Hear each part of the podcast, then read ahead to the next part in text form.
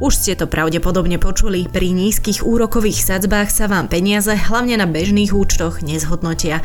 Najmä ak úroky nepresiahnu ani mieru inflácie, preto sa odporúča investovať. A ono sa to pomaly a postupne deje aj u nás. Ale ako vyzerá vkladanie peňazí do slovenských firiem cez tzv. equity fondy? Pre koho je takéto investovanie vhodné?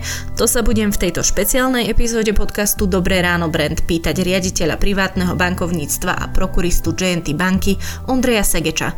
Tento podcast vznikol v spolupráci s JNT bankou.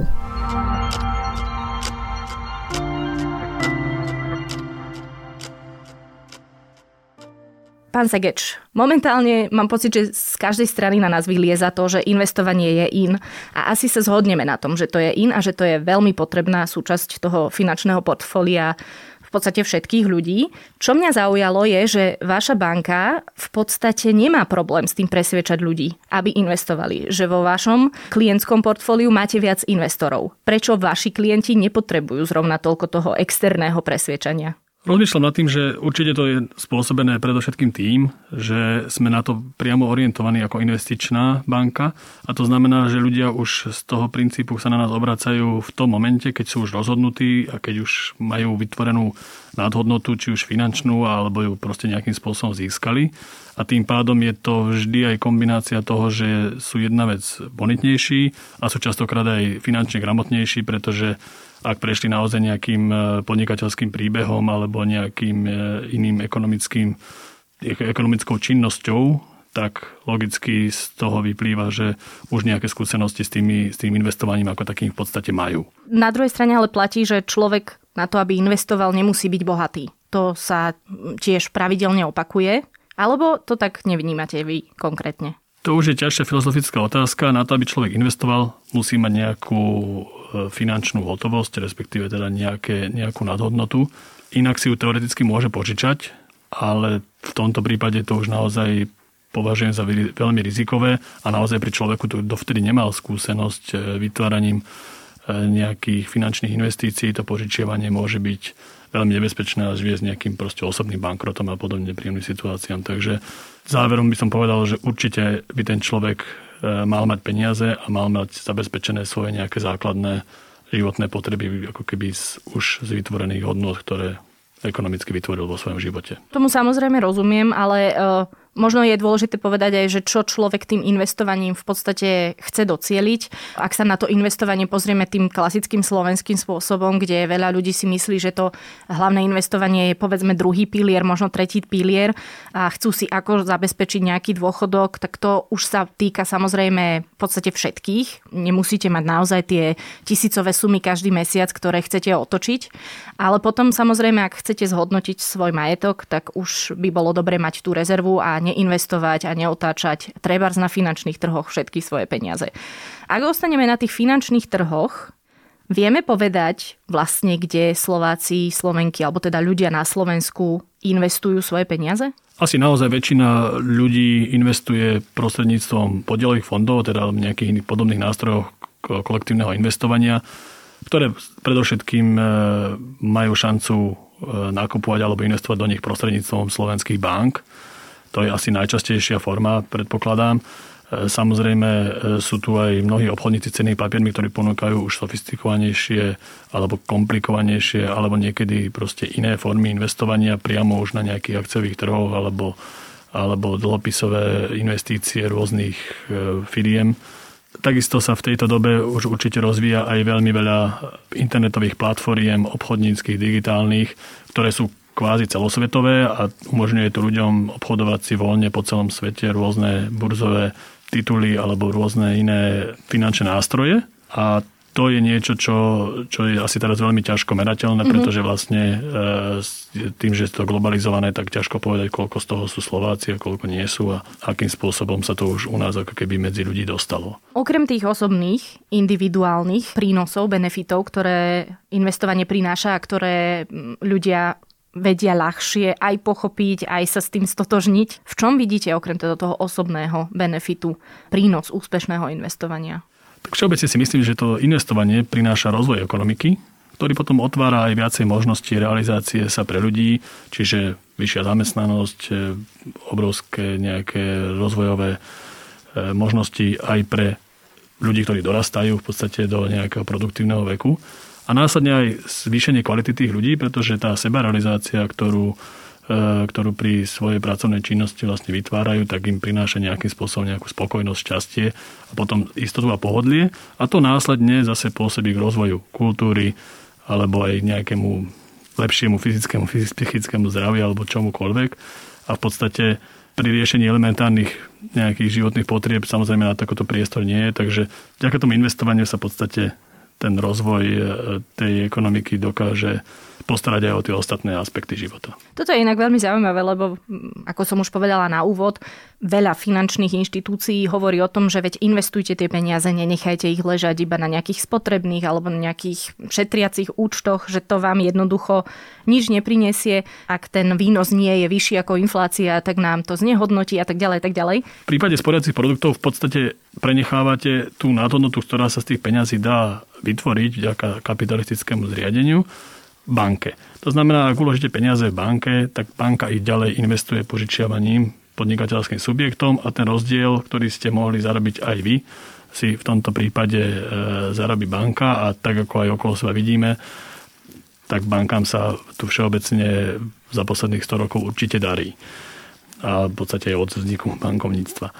Takže to je ako keby tá rada rozumne to rozdeliť a rozumne zvážiť to, či to množstvo peňazí, ktoré mám nejakým spôsobom získané alebo nasporené, už nie je rozumné rozdeliť aj na nejaké vlastné rozhodnutie o finančnom investovaní a potom sa rozhodnúť nad tou formou, prípadne samozrejme do čoho a ako investovať. Ak mi nejde iba o to vlastné obohatenie, ktoré, ako sme povedali, je to primárne určite, ale ak mi naozaj nejde len o to a chcem mať nejaký ten podiel na úspechu, byť súčasťou toho, ako sa darí firmám, v ktorých aktivitách vidím zmysel. Čo mám robiť? To je veľmi dobré zvážiť, ako ste hovorili, pri investovaní vlastne do akej firmy investujem, tak sa nepozeral len na nejaké grafické údaje o výnose alebo o nejakom zhodnotení danej, či už akcia alebo dlhopisu alebo čokoľvek to je. Ale predovšetkým sa snažím pozrieť na to, ako tá firma funguje vo vnútri, čo vyrába, prípadne aké prínosy vytvára na to, aby dokázala e, vytvoriť nejaký ďalší zisk. A pritom, ako sledujem túto činnosť, sa sám môžem rozhodovať, či z môjho pohľadu tá činnosť je pre spoločnosť naozaj prospešná alebo nie je, tak toto môže byť v podstate či už otázky cigariet, alkoholu versus povedzme e, nejaké výroby liekov alebo versus potom, ktoré vlastne tieto problémy, ktoré tieto ostatné komodity robia, e, riešia. Takisto pohodné hmoty versus nejaké alternatívne e, energetické zdroje. A tieto všetky aspekty si treba zvážiť a rozhodnúť sa potom prípadne, že či mojim investovaním prispiem k rozvoju jedného alebo druhej firmy podľa toho, čo je naozaj obsahom jej tvorby, jej prínosu pre hospodárstvo. A veľmi by som e, pozeral na tie veci do budúcna a zvažoval, čo sa ľuďom bude páčiť, čo ľudia budú ochotní ďalej podporovať, pretože rast hodnoty tej investície bude veľmi závisieť od toho a každej firmy, každej od úplne najmenšej až po najväčšiu, je o tom, aby našla svojho zákazníka. To sme si teraz pomenovali tú dilemu, hej, že keď mám nejaké povedzme dva protipóly a rozhodujem sa medzi nimi, že do čoho chcem investovať, ale teda tá otázka je, že ako to konkrétne, keď už sa rozhodnem, že OK, idem podporovať zelenú energetiku, ako to viem ja, ako Nikola z Bratislavy ovplyvniť? E, viete to ovplyvniť v podstate tak, že si samozrejme konzultujete túto možnosť s nejakou inštitúciou, ktorá má oprávnenie alebo je nejakým spôsobom licencovaná na to, aby ľuďom takéto veci ponúkla. Mm-hmm. To znamená, je to na Slovensku zväčšia banka alebo obchodník cenými papiermi alebo nejaký licencovaný sprostredkovateľ, ktorý vám vysvetlí, aké sú možnosti. Pre, ako som spomínal na začiatku, pre malých investorov je to logicky poddelový fond alebo nejaká iná forma kolektívneho investovania. Pre väčších investorov sú tu fondy kvalifikovaných investorov, takisto ekvitné fondy, ktoré už majú konkrétne svoje nejaké zamerania a v našich šírkach sa dneska vytvorila v podstate aj nová forma fondov SICAV, ktoré sú v podstate fondy s pohyblivým kapitálom, ktoré majú možnosti rôznych podfondov a tieto majú zase nejaké svoje zamerania. A potom si už môžete samozrejme vybrať. Teoreticky je tu aj možnosť vybrať si konkrétnu firmu a potom prostrednícom nákupu jej akcií alebo jej dlhopisov. To samozrejme už musí byť firma, ktorá je relatívne veľká, aby na to, aby splňala kritéria na kvotovanie na burze a, alebo na emisiu nejakých iných cených papierov. To znamená, musím už mať nejakú históriu, ale to prispieva aj k jej bezpečnosti. Dobre, tak ja sa zamerám trebárs na to mm, lokálne investovanie. Chcem podporiť nejaké slovenské firmy. Mm, taká tá prítomnosť slovenských firiem na burzách nie je až e, tak rozšírená. Vy už ste povedali, že v našich zemepisných šírkach tu máme nejaké fondy, tak teda ja som sa rozhodla, že mm, budem investovať do možno aj nejakých zahraničných firiem, ale chcem aj podporiť nejaké slovenské firmy, ktoré som si vyhliadla. Tak ako to mám urobiť? Tam je asi najrozumnejším riešením momentálne private equity fondy, ktoré sú na Slovensku relatívne aktívne. Z tohto hľadiska je to asi najpriamejšia možnosť investovať priamo do akcií alebo vlastne do podnikania s týmito spoločnosťami. Rovnako ako pri investovaní na svetovom trhu, treba si sledovať toho, koho akcie si kupujem, treba si to naozaj nejakým spôsobom e, prekonzultovať. Budúcnosť takéto firmy, minulosť tejto firmy je veľmi dôležité, aby tej transparentnosti bolo dostatok na to, aby človek získal maximum informácií o tom, čo sa rozhoduje a čo od toho potom v budúcnosti aj očakáva. A potom podľa toho, ako sa tie očakávania naplnia, či viac alebo menej, tak môže uvažovať o ďalšom investovaní a o rozhodovaní sa ako ďalej. Takisto treba mať aj dopredu asi nastavený nejaký horizont, v, v akej situácii z toho investovania bude vystupovať. A toto všetko sú v podstate aj veci, ktoré si treba naplánovať, či už aj pri globálnom investovaní, ale na hľadiska tých našich firiem momentálne, áno, ako ste spomínali, nie je to podstate na Bratislavskej burze nejako veľmi aktívne a to znamená, že tých možností je tu veľmi malinko toho priameho investovania do akcií. Mm-hmm. A je to veľmi, by som povedal, momentálne... Zamrznuté.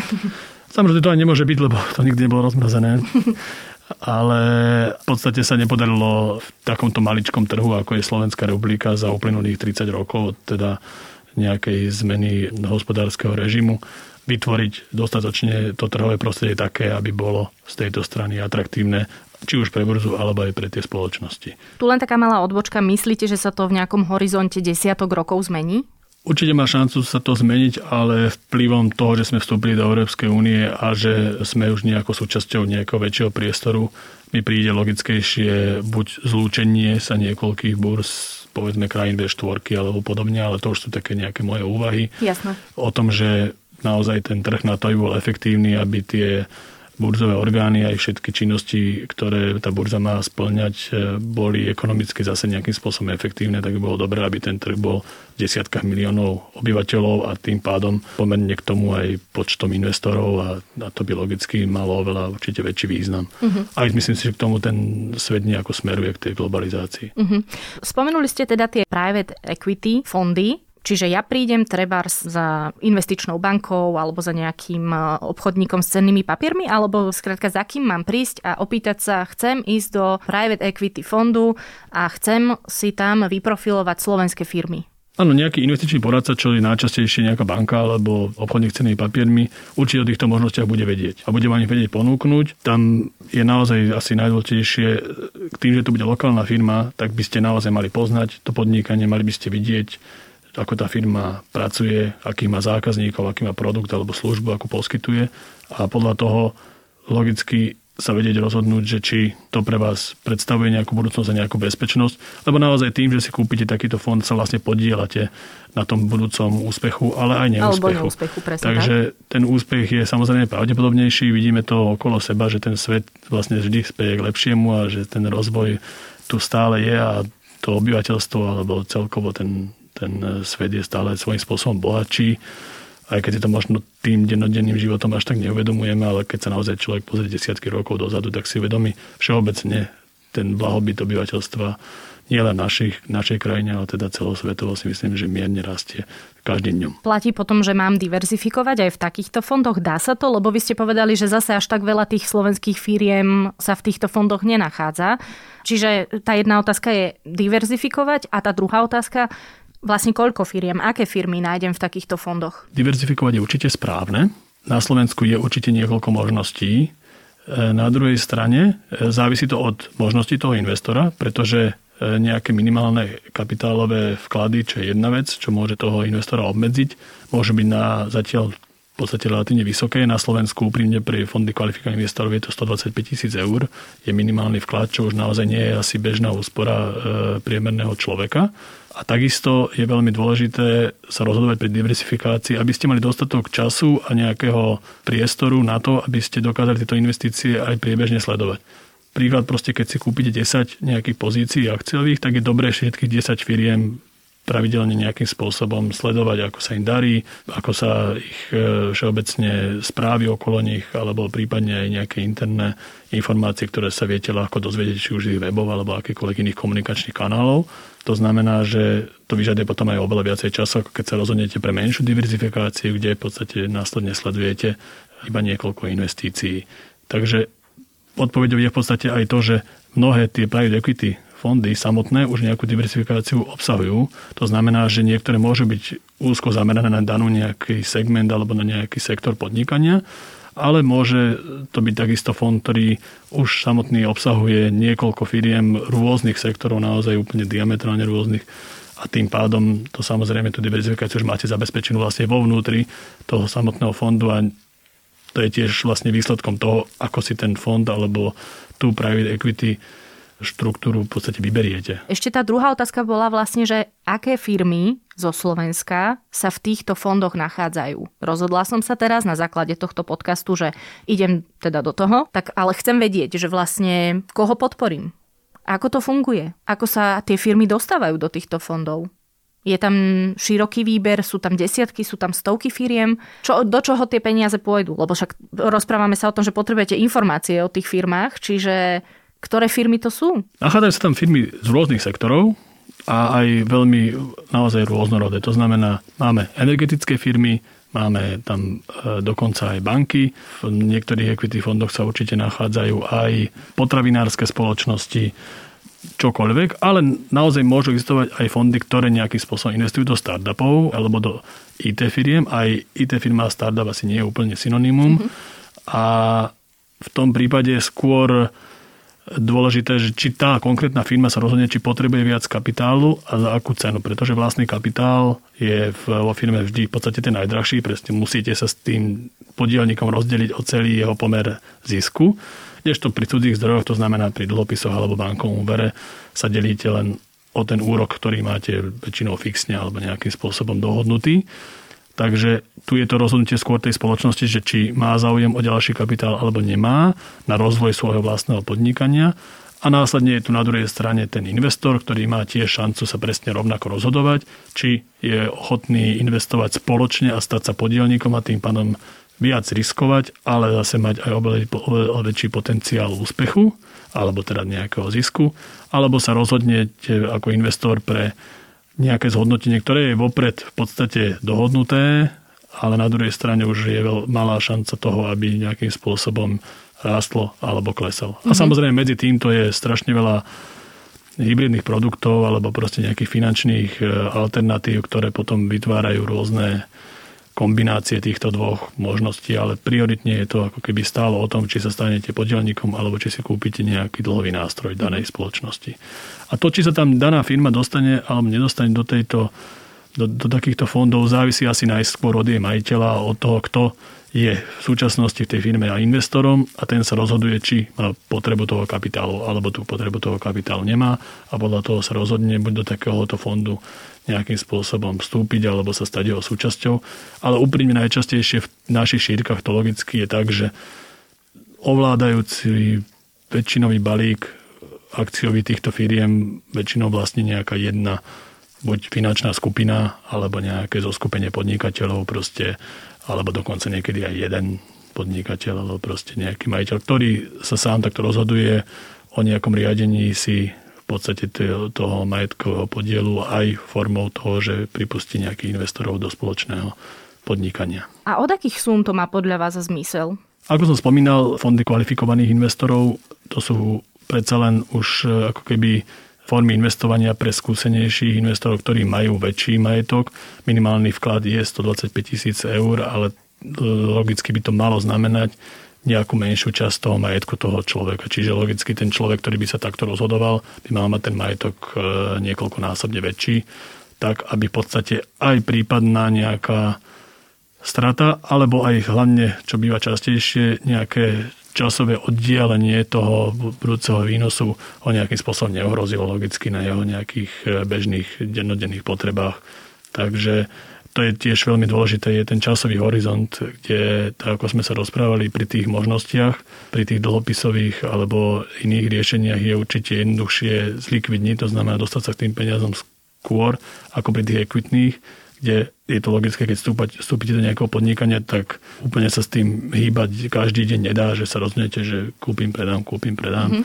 tú akciu, tak je to možno už na nejakej rozvinutej e, burze, kde tá likvidita je obrovská a ste veľmi, veľmi malinkým podielnikom, tak u nás by to samozrejme e, znamenalo takéto časté vystupovanie a vstupovanie investorov veľký náklad pre toho buď prevádzkovateľa toho fondu, respektíve správcu. A neistota pre tie firmy? A neistota pre tú firmu, že či má toho partnera na to podnikanie mm-hmm. alebo nemá. Čiže toto nie je retailové investovanie kde sa hovorí, že dá sa investovať desiatkami eur už mesačne. Toto sa netýka človeka ako ja, že ja si poviem, hm, páči sa mi táto technologická alebo neviem aká firma v Košiciach a chcem sa teda opäť je to kliše, ale podielať na jej úspechu, chcem do nej investovať, tak ja vlastne nemám túto šancu. V tomto momente asi nie. Uh-huh. Tá šanca naozaj sa potom prichádza k tým štandardným podielovým fondom, kde nejakým spôsobom ten podielový fond a to si treba tiež dohľadať, môže byť, mať buď nakúpený nejaký dlhový nástroj tej firmy napríklad, čiže tým spôsobom nepriamo sa stávate aj vy ako keby podporovateľom, alebo má nakúpené aj jeho akcie a vtedy sa môžete naozaj zase participovať aj takýmito drobnými sumami. Mm-hmm. Čiže nemusím vyslovene ísť tou cestou private equity fondy, ale viem si nájsť nejaké iné tie podielové fondy a nejako to takto zabezpečiť. Sú tieto private equity fondy vysokorizikové? Matematicky určite to riziko je vyššie ako pri viac diversifikovaných fondoch, ale na druhej strane presne pre solventnejšieho investora, alebo teda toho, kto má tie peniaze viac, tak je to logicky efektívnejšie riešenie ako nejaké retailové riešenie. Už len kvôli tomu, že to množstvo tých prestupných staníc, ktoré síce zabezpečujú nejakým spôsobom aj kontrolu, aj nejakú už tú ďalšiu diverzifikáciu, ale na druhej strane samozrejme stoja aj nemalé peniaze, čiže kým tá firma zo svojho zisku sa rozdelí, tak kým tu príde k tomu retailovom investorovi, tak to mnohokrát je oveľa, oveľa menej peňazí, ako to bolo pri tom prvotnom rozdelení, kdežto pri tom private equity investorovi alebo pri tom e, fonde kvalifikovaných investorov ste častokrát prvej alebo v nejakej veľmi druhej línii toho vyplatenia toho výnosu, že logicky sa na tom podielate priamejšie a oveľa viac. Ešte si to na záver teda zhrňme. Som človek zo Slovenska, chcem investovať na Slovensku a sú dve možnosti. Som bohatá alebo nie som bohatá. Chcem investovať do verejne neobchodovateľných firiem. Ako to mám urobiť, ak mám veľa peňazí a ako to mám urobiť, ak tie finančné rezervy nemám naozaj že v 10 tisícoch, ale jednoducho chcem investovať týmto spôsobom. Ak ste teda veľmi bohatá, ako hovorím, je to jednoduché, nájdete si dobrú banku alebo obchodníka s cenými papiermi, ktorý má v ponuke fondy kvalifikovaných investorov lokálnych, kde v podstate pri stretnutí alebo pri rokovaní s nimi sa dozviete maximum informácií, ktoré vám jedna vec aj tak musia odovzdať e, ako potenciálnemu klientovi už z nejakých regulatorných pravidel, ale hlavne vám určite vedia veľmi dobre poradiť všeobecne.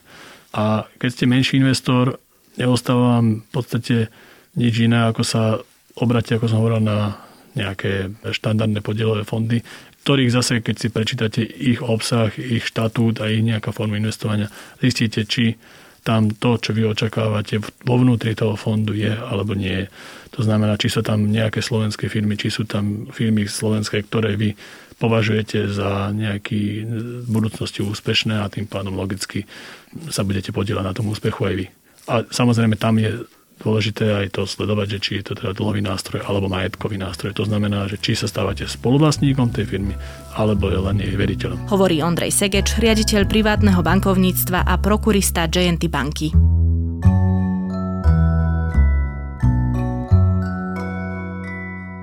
Počúvali ste Dobré ráno Brand, špeciálnu epizódu podcastu Dobré ráno, ktoré nájdete vo všetkých podcastových aplikáciách a na platformách Google Podcasty, Apple Podcasty a Spotify.